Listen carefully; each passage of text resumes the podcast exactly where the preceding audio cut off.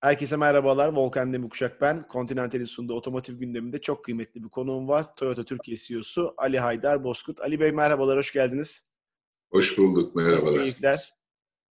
Valla işte e, yoğun bir tempodayız. E, çok şükür sağlığımız iyi tabii Covid pandemi ortamında.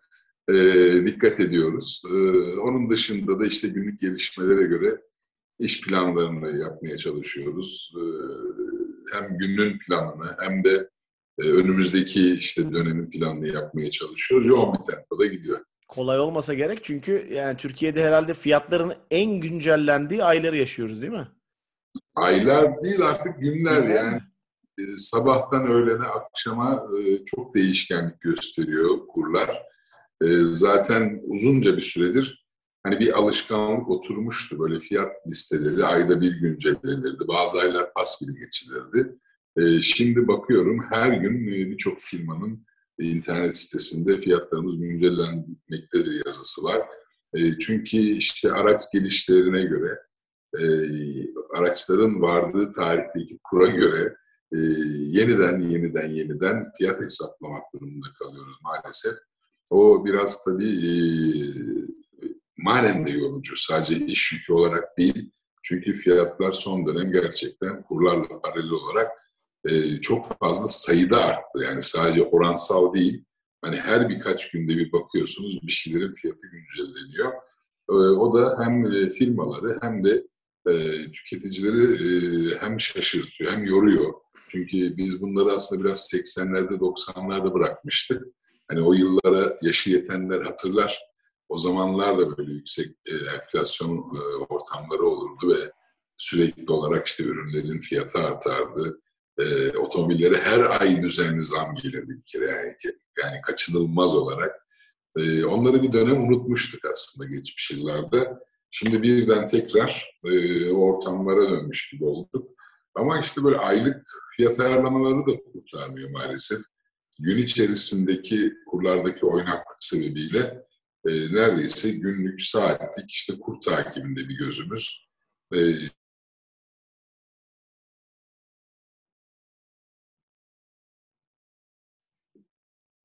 bir, galiba yayında koptu ama sıkıntı yok. Şu an duyabiliyorum ben sizi. Ben şimdi duydum seni. Deminkinin başını duymadım. Tamam. arada bir, yayınımız arada bir internet olduğu için dinleyicilerimiz ve izleyicilerimiz alışkın ufak tefek böyle problemler de olabiliyor. Şimdi aslında ben de sizde yayından önce yayına katılmadan önce e, fiyat listelerine baktım bazı markaların. Gerçekten fiyat bulmak çok zor.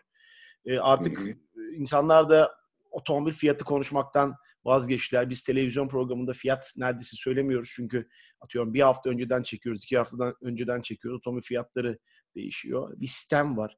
Bazı e, kullanıcıların, tüketicilerin, otomobil almak isteyenlerin eleştirileri var. Yani e, Euro'dan daha fazla otomobil markaları zam yapıyor gibi. Sizin bunlara da belki, bugün de programda sizi izledim gerçi de belki siz de burada ilave etmek istersiniz.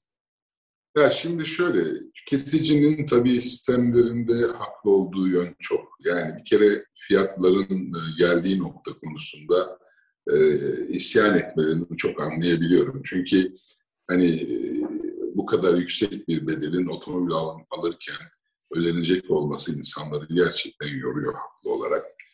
E, tabii ki bunun altındaki sebeplere baktığınızda e, işte kurla birinci zaten belirleyici.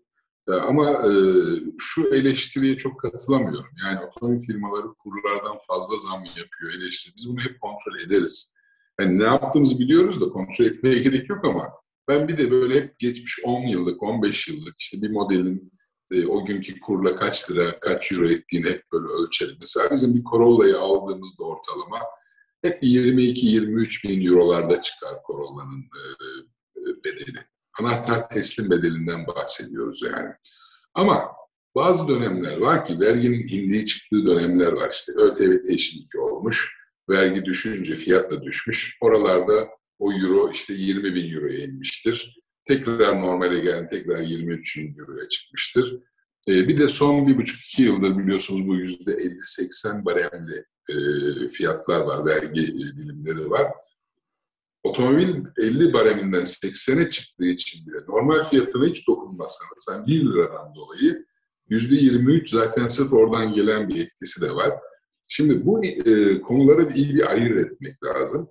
E, otomobil firmaları zaten en rekabetin yoğun yaşandığı sektörden bahsediyoruz. 50'ye yakın farklı marka, e, 300'e yakın farklı otomobil modeli satılıyor.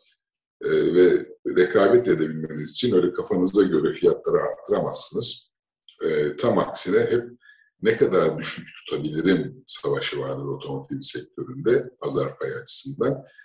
E, normal kurlara paralel gittiğini hep görürüz. Hatta otomobilde bir artış olduğunda kurda mesela diyelim ki yüzde on bir artış oldu bu ay. Ay başında biz yüzde on direkt yansıtamayız e, fiyatlara. Çünkü hem pazar durur hem de stoğumuzdaki araçlardan dolayı paçal maliyetimiz düşük olduğu için o yüzde on önce bir yüzde beş yaparız.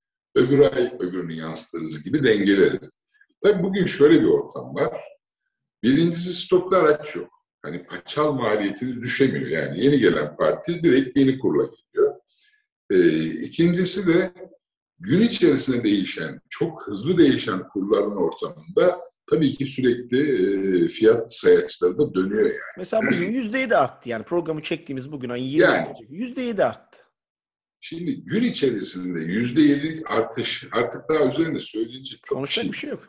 Zaten anlatabiliyor muyum? Ama şunu ben e, çok net söyleyeyim. Yani otomobil, bir otomobil firmasının yöneticisi olarak konuşmuyor. Yani bu bir matematiktir. Yani geçmiş 10 yılı, 20 yılı, 15 yılı, 5 yılı alabilirler bir spesifik modelin o günkü kurdan çarpıp bölebilirler. Ama dediğim gibi bazı dönemlerde ÖTV indirimi, devletin yaptığı teşvikler oldu. Bir de son bir buçuk yıldaki bu 50-80 baremini hesaplarken dikkate almaları. Ama otomobilin matrah fiyatı yani bizim firma olarak sattığımız fiyatında hiçbir şekilde euro bazında değişiklik olmadı bu kadar. Çünkü zaten yeterince yüksek vergi yükünden dolayı da erişilmesi çok kolay olmayan bir emtiadan bahsediyoruz. Bir de üstüne biz kafamıza göre herhangi bir firma fiyatlarını diğerinden 1000 lira, 2000 lira fazla koyduğunda zaten e, pazar kaybetmeye başlıyor. Öyle bir rekabetçi ortam var yani. E, şey konusundan da şikayetçiler biliyoruz. İşte otomobil bulunmuyor, gidiyoruz bekliyoruz. Yani üç ay bekliyoruz diyor, otomobil yok.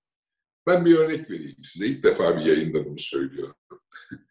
Ee, ben Ekim ayının başında kendi kız kardeşim için bir otomobile ismi yazdırdım. Kendi firmamda.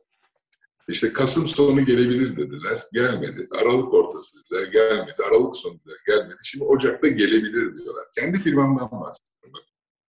Yani orada bir sıra sistemi oluşturduk. Herkes ona riayet etmeye çalışıyor. E, çünkü her gün üretim bacağından da farklı bilgiler akıyor. İşte bir telefon geliyor kusura bakmayın bu ayki işte X adet e, otomobili üretemiyoruz. Öbür aylara sarkıttı. Ne zaman gelecek şu anda tarih veremiyorsun. Böyle bir durumu yönetmeye çalışıyoruz. Böyle bir ortamda, otomobilin bulunmadığı ortamda araç bulamıyoruz e, serzenişlerinde haklıdır müşteri. Ama bir gerçek durumda var yani şimdi tarafında. Bir başka evet, çok, çok enteresanmış. Işte, e, ya bu otomobilciler ürünü işte satmıyor, saklıyor diyen var. Ben söyleyeyim işte bizim stok alanımız orada, e, Ada Pazarında. Yoldan geçerken görebilirsiniz. Aylardır neredeyse araç yok. Geliyor, gemiden iniyor ya da fabrikadan geliyor, direkt bayilere gidiyor, bayiden müşteriye gidiyor. Ha, şu serzeniş var, e, bayiler bunu nihai kullanıcıya satmıyor, bu kullanıcılar alıyor, iki gün sonra X, Y, Z internet sitelerine satışa koyuyor, üzerine prim yaparak, koyarak. Şimdi burada haklılık payları şöyle var. Bayi her gelen müşteriyi bilemez. Yani siz geldiniz Volkan Bey olarak araç almak istiyorsunuz, aldınız. Bir malın fiyatı varsa, showroom'da da satışa sunduysanız zaten hukuk gereği satmak zorundasınız o fiyatı. Sizin ertesi gün gidip ikinci el piyasasında o aracı satıp satmayacağınızı bilemez bari. Ee, hani bir dedektif gibi takip edemez. Zaten yasal olarak da e, ikinci elde satacaksan sana satış yapmıyorum da. Bir de işin bir hukuk tarafı var. E, ama bunun kötü niyetle farklı kanallar oluşturup e, işte galericiler üzerinden ya da işte X, Y, Z isimler üzerinden kötü niyetle planlayan teknik örnekler de vardır mutlaka bilmiyoruz ama e, ama bütün bu örnekleri genele yaymak da doğru değil. Yani e, çünkü gerçekten normal bir müşteri gibi geliyor, aracını alıyor müşteri. Üç gün sonra duyuyorsun üstüne 20, 30 bin, 40 bin koymuş internet sitesinde satışa sunuyor. Nereden bilebilirsiniz? Yani bunu tahmin etmeniz güç. İşte bütün bunlar e, tabii ki müşterileri gerçekten amacı araç alıp kullanmak için ihtiyacı için araç bekleyen müşterileri de mutsuz ediyor haklı olarak.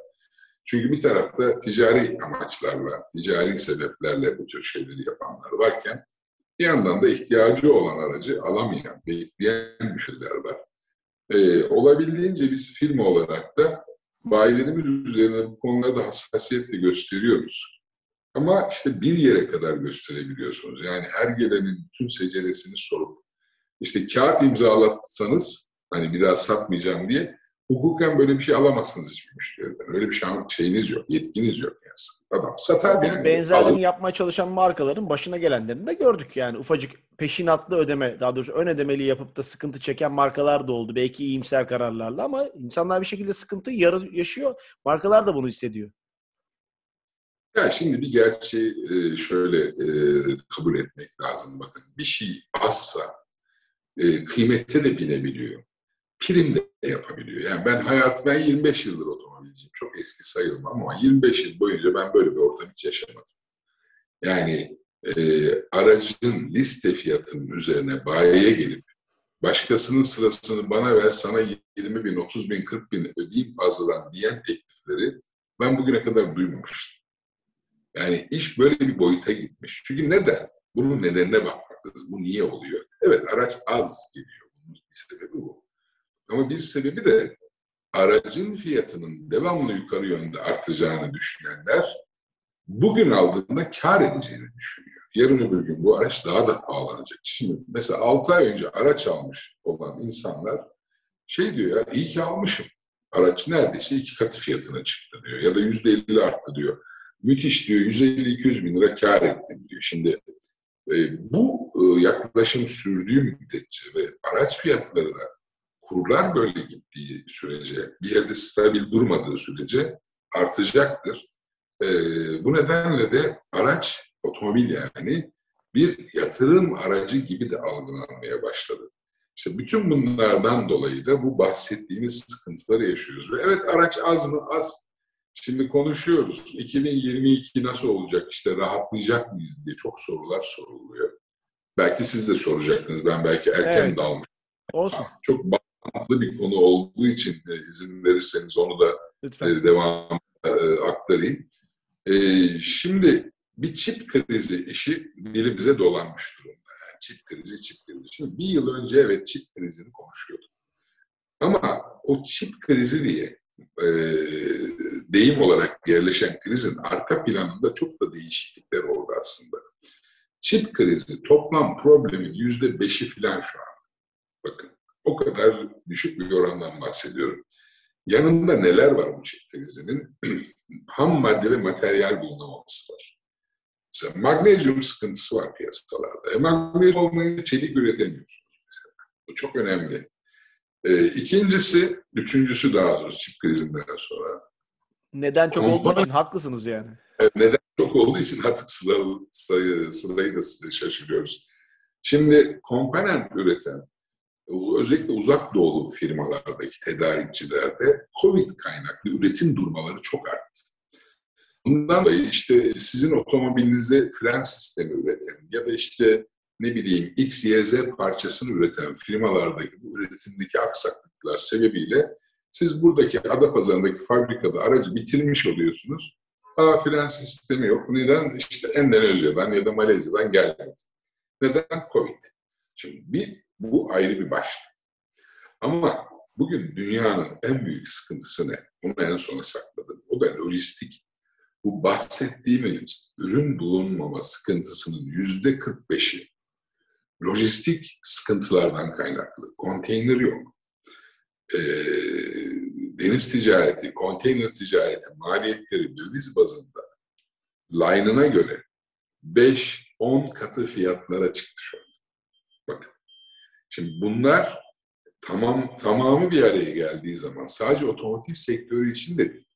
Birçok birçok sektörde yarı mamül ya da e, bitmiş ürün bulmakta ciddi sıkıntı yaşanıyor dünya genelinde. Bu yüzden emtia fiyatları bütün dünyada artıyor zaten. Hani e, tüm dünyada duyuyoruz ya işte ufak ufak enflasyon mu başladı, X ülkede yüzde üç, şurada yüzde iki falan. Tüm dünyada global pazarlarda emtia fiyatları artmaya başladığı için az önce saydığımız sebeplerden e, fiyatlar yükseliyor. Tabii şimdi bunun etkisini e, diğer ülkeler diyelim ki bir birim yaşıyorsa hani bir dolara aldığı bir şeyi atıyorum 1.3 dolara almaya diyelim başlasın ya da 1.10 dolara. E bizde kur farkından dolayı katlanarak geliyor etkisi. Biz daha fazla etkileniyoruz. Yani oradan nereye bağlayacağım? Şu andaki tablo 2022 sonuna kadar bakın öyle hani ilk yarısı kadar falan demiyorum. 2022 sonuna kadar dünya genelinde bu anlattığımız sıkıntıların aşağı yukarı devam edeceğini gösteriyor. Bundan dolayı da birçok ürün grubunda, otomotiv dışından da konuşuyorum, birçok ürün grubunda maalesef ürün bulmakta sıkıntı yaşanacağını, bunun da maliyetleri arttıracağını konuşuyoruz. Ve önümüzdeki yıl sektörümüze dönelim. Bizim açımızdan da ürün bulmak sıkıntı olacak. E, hatta bu senekin satılan adetten daha az ürün bulabiliriz. Böyle bir risk de var. E, ve daha pahalı olacak. Yani lojistik, ham madde, çip, şu bunların hepsinden dolayı e, maliyetler döviz basın bazında artacak görünüyor. Yani üreticiler bize döviz bazında zam yapacak. Bunu söylüyorlar açık açık zaten. Biz önümüzdeki aylarda göreceğiz bu etkilerini. E bir de onun euro Türk lirası döviz çarpanıyla etkisini düşündüğünüzde iş bir yere gidecek. Yani belki size böyle bir ekleme yapmak şeyiyle böyle bazen öngörüyorum kendi kendime diyorum ki hani böyle bir dalga gelir böyle küçük dalga küçük dalga bazılarına küçük dalgası vurur. Bize böyle en büyük tsunami kısmında olan daha büyükleri vuruyor ve ben size size hazırlanmadan önce programda önce birkaç farklı sektörden e, kişiyle de görüştüm. Bir tanesi tekne dünyasında Türkiye'nin önemli üreticilerinden bir tanesi. Aynen sizin söylediğinizi bana farklı bir sektörden söyledi. Volkan dedi biz dedi tik bulamıyoruz. Tahta. Yani ah, bir nevi ahşap. Teknenin önemli şeylerden biri. Ne bulursak dünyanın neresindeyse onu alıyoruz dedi. Onu geçtim. Bir lojistik şirketinin e, yöneticisiyle konuştum. İnan dedi Almanya'dan kamyonu buraya göndermek için okeyleşiyoruz. Siz bunu çok yaşıyorsunuzdur. Biz biraz uzağız. Bakıyoruz kamyon yolda mı diye kamyon gelmiyor. Neden diye telefon açıyoruz. Daha pahalıya bir başkası ona lojistik teklif ettiği için e, sözleşme koşullarını hiçe saymak koşuluyla bile insanlar artık bunu yapıyormuş. Yani inanılmaz bir şey. İlgili penaltı e, evet. cezasını da ödemeye razı olarak. Cezasını ödemeye razı. Bu arada e, programın da kısmı gelmişken küçük bir bilgi de vereyim. Belki o arada sizi de soluklandırırız. Biraz e, Continental programının sponsoru onunla ilgili küçük de bir bilgi vereyim. Türkiye'de artık e, Continental'in alt markalarından e, Uniroyal de e, Türkiye'de e, köpek balığı pullarından Grift kanallarından ilham alan Shark Skin teknolojisiyle ilgili bir lastik de çıkartmışlar. E, 1969 yılında e, piyasaya sürülen Uniroyal özellikle yağmurlu ve kış koşullarındaki bunu dikkat etmek lazım. İstanbul'da artık kış koşulları geldi. E, kış lastiklerinde kullanımı ile ilgili de bir küçük bir bilgi vermek lazım. E, Uniroyal'in Türkiye'ye geldiğini e, söyleyelim. Suda kızaklama riskini azaltıyor, fren mesafesini kısa, kısaltıyor. Özellikle ve yağışlı ve yağmurlu e, yollarda otomobille ilgili sürüş dinamiklerinde lastiklerin ne kadar etkisi olduğunu bir kere de hatırlatmak lazım diye böyle küçük de bir dipnot vereyim. E, söylemlerinizin anladığım kadarıyla bugün yarından daha iyi olacak gibi. Yani yarın bizi birazcık daha sanki karamsar bir senaryo bekliyor fiyat anlamında ve pazarda nasıl bir şey bekliyorsunuz Ali Bey gelecek sene? Şimdi şöyle, e, söylediklerimi şöyle tam yorumlamayalım. Hani böyle ben kişisel olarak çok her durumda bardağın dolu tarafına bakmaya çalışan bir kişi olarak. E, hani buradan nasıl çıkarız? Peki böyle bir ortamda nasıl yönetiriz? Böyle bir e, yaklaşım ortaya koydum. Zor bir 2022 bizi bekliyor. Yani maliyetlerin yüksek gece seyredeceği bir 2022 bekliyor. Ee, öbür taraftan pazar potansiyeli aslında geçmiş yıllardan da gelen birikmiş bir talep var. Hem filo kanadında, kurumsal kanatta hem de perakende kanatta.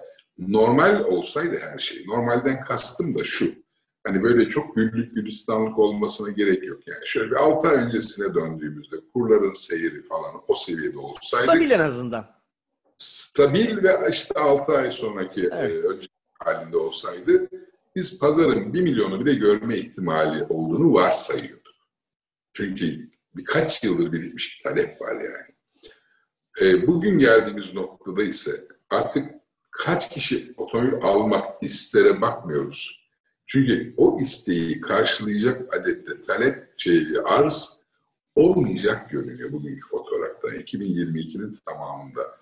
Yani biz pazar potansiyelini istersek 1 milyon, istersek 3 milyon, istersek ne olur, ne görürseniz görün ama gelecek araç kısıtlı görünüyor. Bu nedenle de benim tahminim bu yıl e, Aralık ayını bilmiyoruz henüz ama e, büyük ihtimalle geçen yılı zaten yakalayamayacağız görünüyor 2020'yi. Gelecek sene bu yılki rakamları görebilirsek iyi. Yani o kadar otomobil bulunabilirse. Çünkü neden? Covid sebebiyle uzun zamandır bir durgunluk olan e, Avrupa pazarında bir de bu yıl e, pazarda bir hareket başladı ama ürün azlığından kaynaklı ötelenmiş bir talep var. Gelecek seneyle bu yıl arasındaki e, pazar büyüklüğünün artı 3 milyon kadar büyük olacağı söyleniyor. Yani bakın ilave bir 3 milyon daha pazar büyüklüğü bekleniyor Avrupa'da. Bu şu demek, Avrupa gelecek sene çok fazla sayıda araç isteyecek.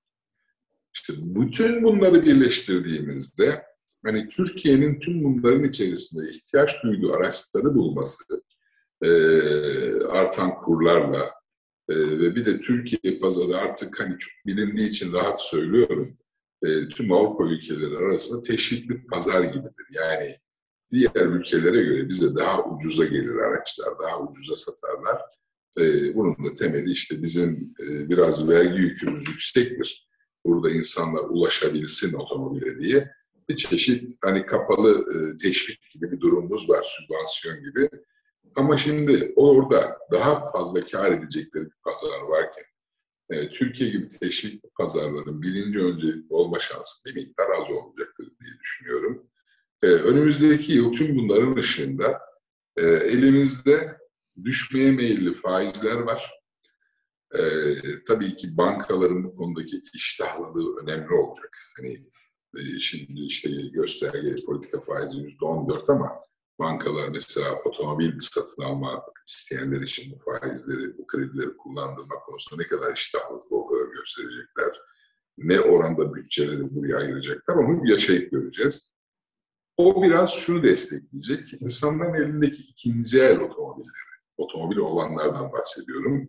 Onlar da fiyatı değeri yükseldiği için sıfır fiyatlarıyla yakın böyle seyredeceği için aradaki o küçük farkı bir miktar birikim, bir miktar belki banka kredisiyle kapatarak araçlarını yenileyebilecekler.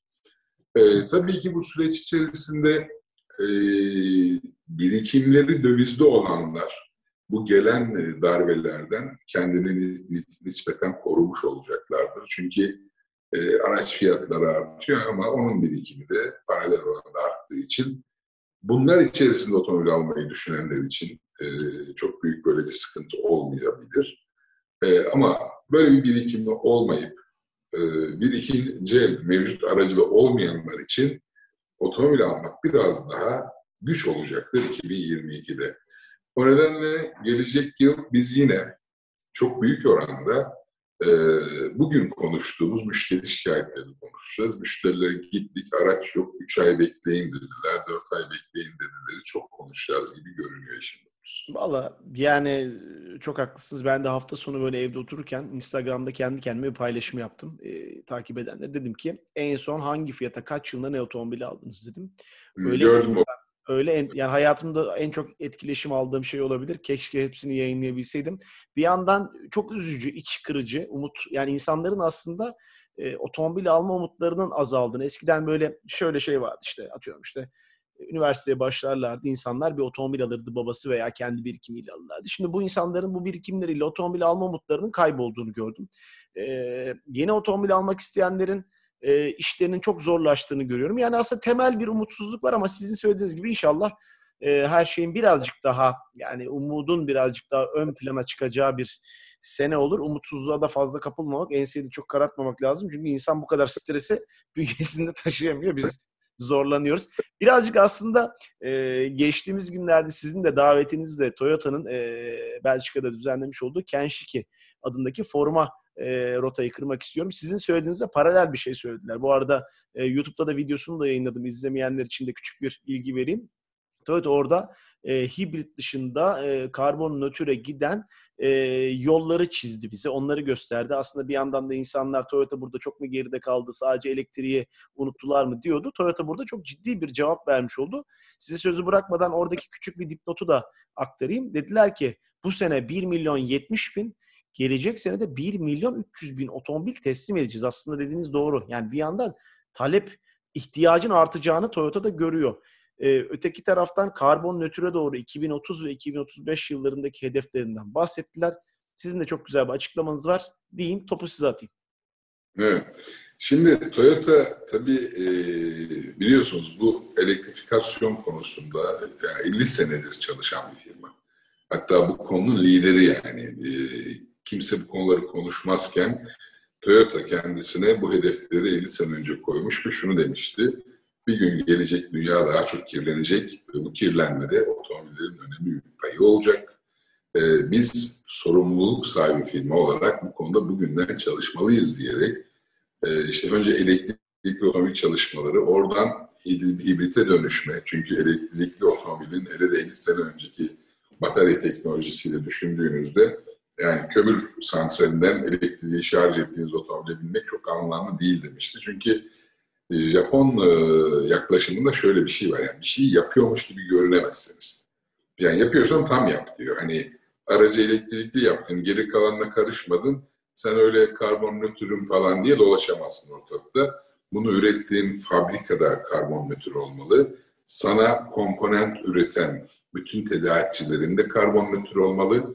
Hatta bu aracın en son ömrü bittiğindeki geri dönüşümünde de karbon nötr olmazın bu kadar geniş ve 360 derece bakıyor Toyota işin doğrusu.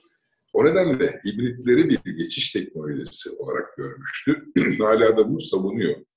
Ee, ben de kişisel olarak inanıyorum. Yani önümüzdeki en az 15 yılı hibritlerle bir geçiş dönemi gibi kullanacağız. Çünkü e, elektriklerle ilgili önümüzde çok bariyer de var. Yani aracın teknolojisinin maliyeti yüksek, batarya teknolojileri daha istediğimiz seviyede değil. Hem range olarak, menzil olarak değil hem de şarj süresi olarak değil. Tabii bir de o bataryaların ömrü var. İşte X, e, belli bir yıldan sonra onların devre dışı kalması ve asıl maliyeti onların oluşturması. E, şehirlerdeki elektrifikasyon altyapısı buna uygun olmalı. Hani şarj istasyonları kuralım, kuralım ama şarj istasyonunu götürüp de çölün ortasında bir yere koyduğunda kendi başına çalışmıyor.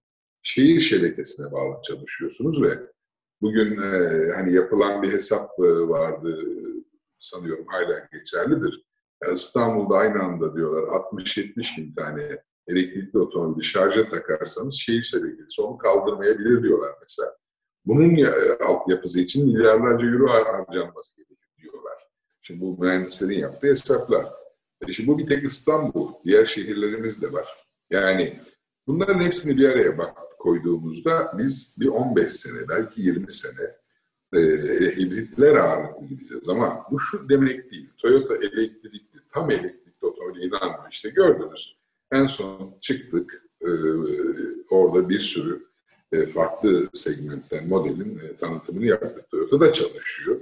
Ama bu geçişin doğru planlanması gerektiğine çok inanıyor Toyota. Yani gerçekten bir gün ben karbon nötrüm dediğinde karbon nötrüm kardeşimdir Toyota için. Ve onların kendilerine koydukları karbon nötr hedef tarihi aslında 2050 senesi. Onun için 2035'i çok erken buluyorlar. Yani elektrikli otomobili yaptım, yaparsın sorun değil. Bak biz de yapıyoruz. Ama Zaten aslında 100 sene önce yapılan bir şey elektrikli otomobil bir yandan da bakınca. Evet onu diyeceğim. Yeni bir şey yani. Elektrikli otomobil 100 sene önce de yapılmış. Toyota da 50 sene önce ilk başladığında elektrikliyle başlamış çalışmasına ama az önce söylediğim sebeplerden çok mantıklı ve verimli bulmadıkları için elektriği dışarıda üretip otomobile getirmek yerine otomobilin kendi elektriğini kendisinin ürettiği hibrit sistemi geliştirmişler. Şimdi hemen arkasından hidrojen yakıt hücreli sistemler biliyorsunuz devreye geldi. Şimdi o konuda da çok çalışmalar var. Özellikle de bu e, ağır taşıtlarda, otobüs ve kamyon, tır gibi taşıtlarda, büyük taşıtlarda e, bu yöntemin çok verimli, verimli olacağı e, konuşuluyor ve çalışmalar da var. Şimdi burada e, dediğiniz doğru. Ya işte Toyota kendisi sadece hibrit geliştirdi. Bu yüzden elektriklilerle ilgili çok da olumlu konuşmuyor. Havası çok fazla dolaştığı için en son Toyota bu açıklamayı yaptı. Bizde de 30 tane farklı model var yani çalışılmış hazır o kadar hani zor da bir şey, şey oldu. Değil. Yani 14-15 modeli hatırlıyorum. Galiba 14 model vardı. 15 tane zaten gösterdiler. Evet doğru. 2030'a kadardı galiba e, ya da 2025'e kadar pardon 30 tane olacak toplam. 30. Yani şimdi şunu demek istiyorum. Hani yapılmıyor değil yapılıyor. Ama hani vitrine koymak için yapılmak değil. Yani dostlar alışverişte görsün diye değil. Gerçek karbon nötrü konuşuyorsanız 2035 erken diyor Toyota. Samimi olmak lazım. Yani gerçek karbon nötr için. O farkı anlatmaya çok çalıştık. Ee, ama e, tabii ya işte sizin elektrikleriniz yok. Onun için siz hibritsiniz. Onun için e, alın o zaman buyurun. Bizde de var aslında. Mesajıydı biraz o. E, o anlamda ama e, duruşumuz ve inancımız da çok değişmedi. E, gerçekten bu dönüşümün iyi planlanması gerekiyor. Hem yan sanayi açısından işte şehircilik e, anlamında da buna hazır olmak gerekiyor. Yani bugün e, işte mevcut evlerinizde yani yaşadığınız alanlardaki o şarj sistemleri hani gittim şunu aldım buraya koydum hemen bir de priz taktım kadar basit değil.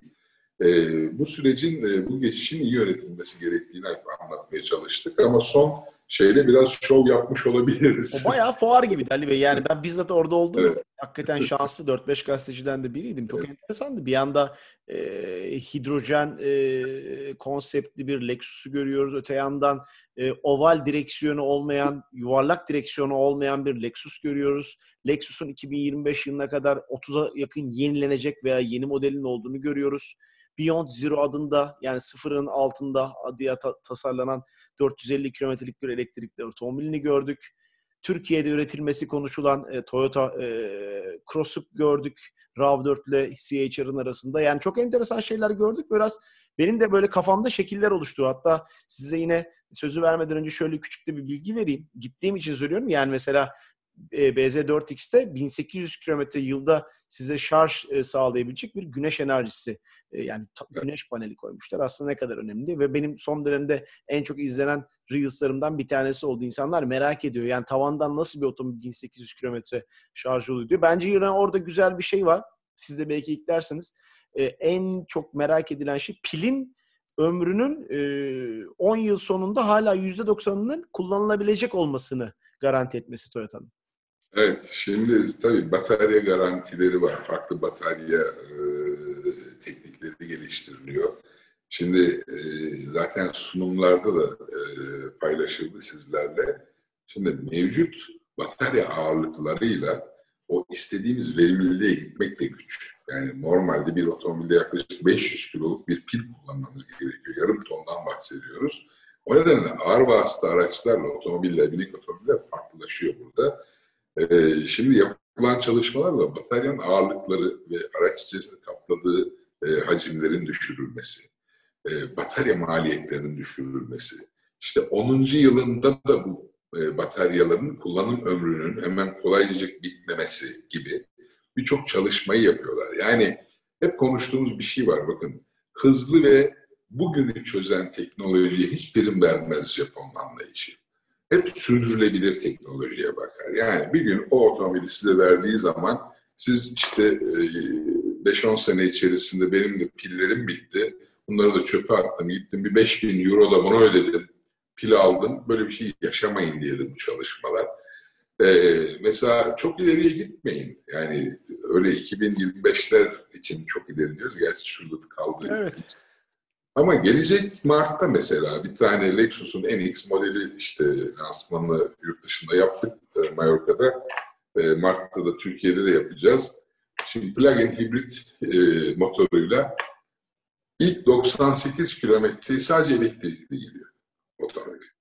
Şimdi bu şu demek yani normal bir şehirde yaşıyorsanız sabah çıktınız zaten e, bataryası da iki buçuk saatte doluyor yani. Akşam şarja bağladığınızda sabaha beklemenize gerek kalmıyor. İş yerinize büyük ihtimalle gidersiniz ve geri gelirsiniz. Yani benzinli motora hiç geçmeden gidip gelebilirsiniz. 98 kilometre İnanılmaz. İnanılmaz. bir şey. Şimdi hani böyle 2025-2030 konuşmuyorum. Şu anda hazır olan bizim de 2-3 e, ay sonra Türkiye'de lansmanı yapacağımız bir Lexus modelinden bahsediyorum. Yani şimdi teknolojiyi gerçekten sürdürülebilir şekilde geliştirip e, kullanıma sunmak çok önemli. Öbür türlü e, bundan 10 sene önceki teknolojiyle de hibritleri pas geçip direkt biz elektriklileri atlayalım diyebilirdik ama müşterimiz inanın pratik e, kullanımda, günlük hayatında e, bundan çok e, verim alamayabilirdi. Bugün sıkıntı ne mesela? Bir elektrikli otomobili alıp buradan Bodrum'a gitmek konusunda hepimizin soru işaretleri var. Neden? Yolda kaç kere duracağız ve ne kadar süre şarj bekleyeceğiz? Şimdi benzin almak için sabredemiyoruz bazen biliyor musun? Benzin almak, girdiniz, e, işte deponu doldurmanız 5 dakika sürüyor. Gidip kredi kartıyla ödediniz, ettiniz. Toplasanız 10 dakika sürsün. Yeniden otobana, hani pit stop gibi düşünün. O 10 dakikaya tahammülümüz yok. Bazen bir sonrakine geleyim, bir sonrakine gideyim. Aynen öyle. Kurtarır diyoruz değil mi? Ya hep böyle ona tahammülümüz yok yani. Düşünebiliyor musunuz? Buradan çıktınız, Bodrum'a gideceksiniz. Yolda iki kere en az bir mola verip şöyle belki birkaç saat e, işte yüzde şu kadarını doldurayım da bir yüz kilometre daha gideyim. Yüzde...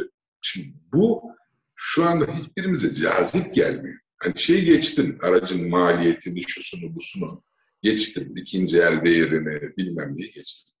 Şimdi bunlar çözülmeden e, hazır olmuyorsunuz. Zaten işte az önce bahsettiğiniz işte çözümlerle müşterinin aklındaki bu tür sorulara e, yanıt verecek e, uygulamalarla sürdürülebilir bir teknolojiye dönüştürmeye çalışıyor Toyota. Yani bir gün düğmeye bastığında hazırım dediğinde hazır olmak istiyor gerçekten.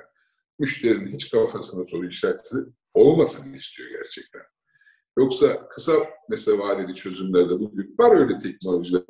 Birkaç yüz e, kilometrelik çözümlerle işte günlük kullanıyorsunuz ama her akşam götürüp şarja bağladığınızda e, yaklaşık 12 saatte doluyorsa evin elektriğiyle her akşam işte sabah 7'de evden çıkıyorsanız akşam 7'de bağlıyorsunuz şarjı. Şimdi o akşam iş yerinden çıktınız. Eve geç gittiniz. Direkt bir restorana gittiniz de gece 1'de geldiniz. İşte kalan şarj süresi sizi yarım şarja indirdi. Yani böyle sıkıntılar da var. Yani şimdi diyorlar ki insanlar ya gittiğin her yerde şarj edebilirsin. E öyle bir altyapı yok. Şimdi gerçekçi olalım. Evet kağıt üzerindeki düşüncesi güzel ama bunun hazırlığı bir süreç. İşte gördüğünüz 15 tane model var. Yolda gelen onlarca yeni model olacak. Hepsi şu an çalışma halinde. Ama bir gün düğmeye basıp da tam elektrikli araçlarla ilgili evet hazırız dendiğinde gerçekten müşterinin aldığında ne Bodrum'a giderken ne oraya buraya giderken ne de bu arabayı ikinci elde satarken acaba diyebilirler mi? Mesela şu anda elektrikli otomobil kullananların yaşadığı sıkıntı da bu. Tabii. üç ay kullanmış adam satmaya çalışıyor. Aldığı değerle yasada gördüğü değer arasında uçurum var. Çünkü aynı kaygılar orada da var. Bütün bunların oturması lazım. Ekosistemin buna hazır hale gelmesi lazım. Ya işte biraz ne diyelim tabii belki bizim de katkımız vardır. Markaların da katkısı vardır. Biraz evet popülizm ya da e, belki de gereğinden erken konuştuğumuz bir şey. Çünkü hala bakınca işte Türkiye'deki rakamlar 2000-2500.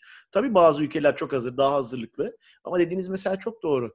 E, bizim hanelerimize düşen genelde otomobil bir tane. Biz Amerikalı gibi 2-3 tane otomobil sahibi olup da bir tane elektrikli, bir tane plug-in, bir tane V8 otomobilimiz yok. Dolayısıyla bir otomobille her şeyi yapmaya çalışıyoruz. Ee, belki tamamen altyapı hazır olsa bile atıyorum İstanbul'dan Bodrum'a giderken Susurluk'ta karşınıza çıkabilecek çalışmayan bir şarj istasyonu bütün psikolojinizi, bütün yoldaki sizin disiplininizi bozabilir. Eyvah çalışmayan bir şarj ben ne yapacağım sorusu. Dolayısıyla benim için de plug-in hibritler yani geçişin en iyisi olarak e, şu anda benim de kararım o. Yani hibritleri zaten çok seviyorum ama plug-in hibritlerle zaten insanların günlük yaptıkları yolun 40-45 kilometre olduğu genelde söyleniyor ki sizin söylediğiniz gibi yani işle ev hayatındaki bütün ihtiyacınıza cevap verecektir. Orada birkaç tane daha sorum olacak. Ee, Corolla Cross'un e, Türkiye'ye gelişiyle ilgili bir plan çalışmanız var mı gelecek sene? Bir de tabii otomobilin Türkiye'de üretilmesiyle ilgili pek çok konuşuluyor. Ya şimdi o tahminen konuşuluyor onu söyleyeyim. İsmi tabii. Corolla için. E, oysa biliyorsunuz Corolla hatchback'ti. Corolla ama e, İngiltere fabrikamız. Yani Corolla Cross'un şu anda Türkiye'de üretilmesiyle ilgili bir plan henüz yok maalesef. Keşke olsa çok isteriz biz. Türkiye'ye gelen her ilave model üretimi Tabii. demek, ilave yatırım demek, ilave istihdam demek ve ilave ihracat demek. Çünkü burada üretilen otomobillerin yüzde 85'i 90'ı e, yüzden fazla ülkeye ihraç ediliyor ve o da ülke ekonomisine katkı sağlıyor. Ama şu anda Corolla Cross'la ilgili en azından bizdeki resmi bilgide böyle bir şey yok maalesef. Keşke olsa. Türkiye'ye ne zaman gelecek? Şu anda her şey az önce anlattığımız birçok e, böyle domino efekti birbirine bağlı bir sürü şey var. Ee, önümüzdeki yıl sonundan önce olmaz. Ee, önümüzdeki yıl sonunda e, getirme hayalindeyiz, planındayız ama her gün değişen üretim planlarından dolayı da spesifik şu tarihte kesin geliyor diye bugün söyleme şansımız yok. Şöyle düşünebiliriz. Önümüzdeki yıl sonuyla onda 2023'ün e, işte ilk çeyreği falan arasında bir tarihte e, bir aksilik olmazsa inşallah satışa sunmayı başlamak istiyoruz. Çünkü çok bekleniyor ve çok soruluyor. E, çok da güzel bir otomobil olmuş. Siz de incelediniz. Gerçekten heyecanla bekleyen, yani şimdiden tarihi belli olmamasına rağmen o otomobili bekliyorum diyen müşterilerimiz var. Yani ben çok beğendim boyutları, tasarımı hakikaten çok güzel. Ee, zaten 1.8 litrelik bir hibrit motorun olacağını orada söyledikleri için o zaman da Türkiye'de çok uygun olacağına emin oldum. Bir sorum daha olsun. Ee, gelecek sene veya atıyorum belki 2022-2023'te şu anda model yelpazenizde olmayan modellerinde gelmesini e, planlıyor musunuz? Mesela işte Aygo vardı orada. Ee, GT86 vardı. Onun yanı sıra ee, şey daha vardı. Unuttum bu modellerin gelmesini planlıyor musunuz? Onu sorayım. Diğerini evet. hatırlayamadım. Şöyle söyleyeyim. E, şu anda spesifik sorduğunuz için Aygo şu anda yakın dönem... Yaris Cross. Özür dilerim. Bir anda e, unuttum. Yaris Cross. Ya Yaris Cross'u çok istiyoruz çünkü çok beğeniliyor. Bir miktar böyle fiyat e, Türkiye pazarı için yüksek ama hala görüşüyoruz. Getirmek için e, çalışmalarımız devam ediyor. Aygo'yu şu anda planlarımızda alamıyoruz çünkü Aygo'nun fiyatı gerçekten çok pahalı çıkıyor. O nedenle yoksa çok çok beğendiğimiz bir otomobil aslında. Ee, böyle fırsat oluyoruz. Yani böyle bir makul ve kabul görür bir seviyede fiyat olursa hiç düşünmeden getireceğiz. Ama Yaris Cross'u e, şu anda hani getirmeyeceğimiz e, bize söyleyemem çünkü getirmek üzere görüş, görüşüyoruz. Ama Aygo dediğim gibi şu anda biraz e, yakın zamanda zor görünüyor.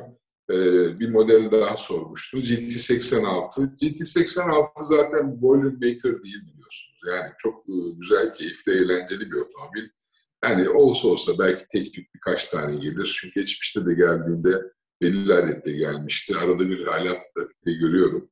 Var var ee, evet. Çok performans olarak çok keyifliydi. Ben de bir dönem kullanmıştım.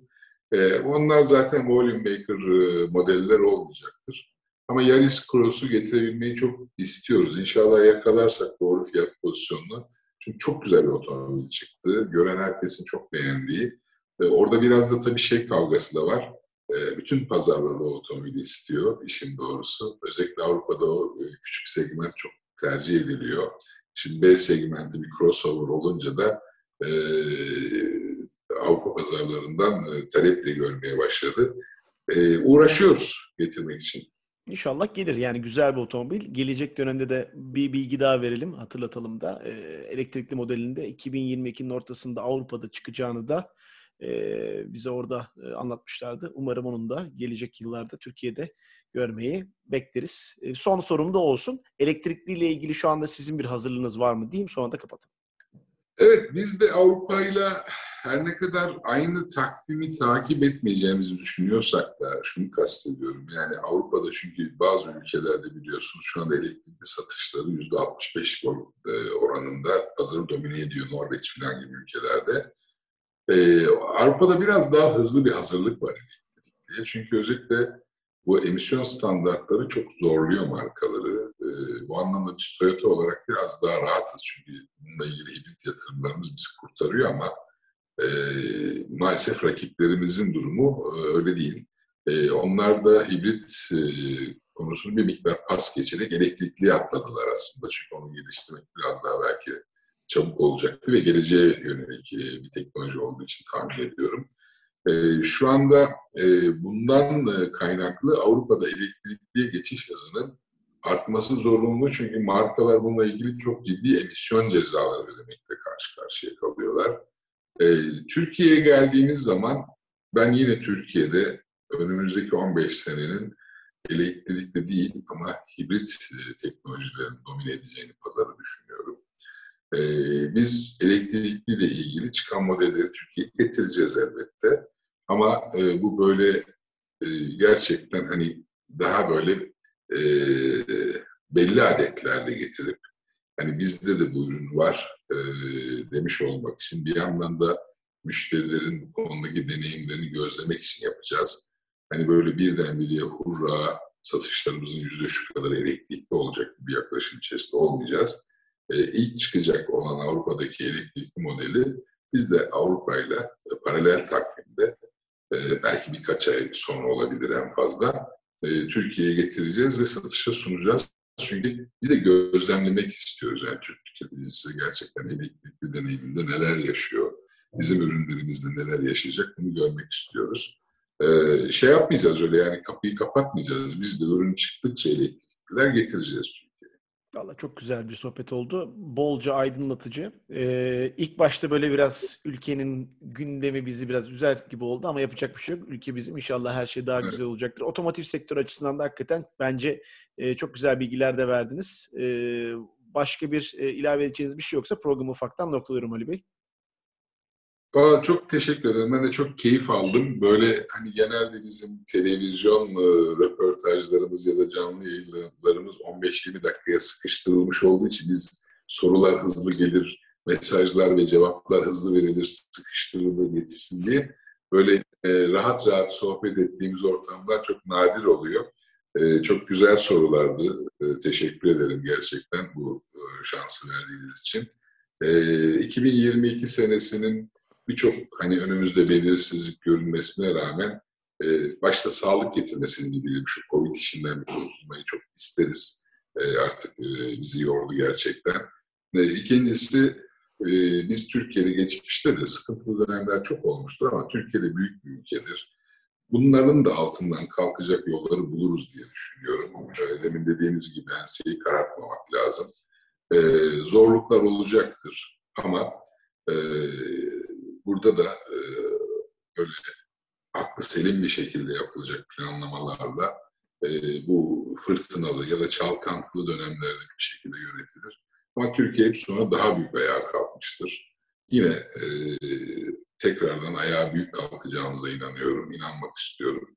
İnşallah. Bu vesile herkese iyi seneler diliyorum. Güzel bir mesajla da programı ufaktan noktalıyor olduk. Bu hafta hem podcast hem de YouTube'da e, çok kıymetli bir konuğum vardı. Toyota Türkiye CEO'su Ali Haydar Bozkurt.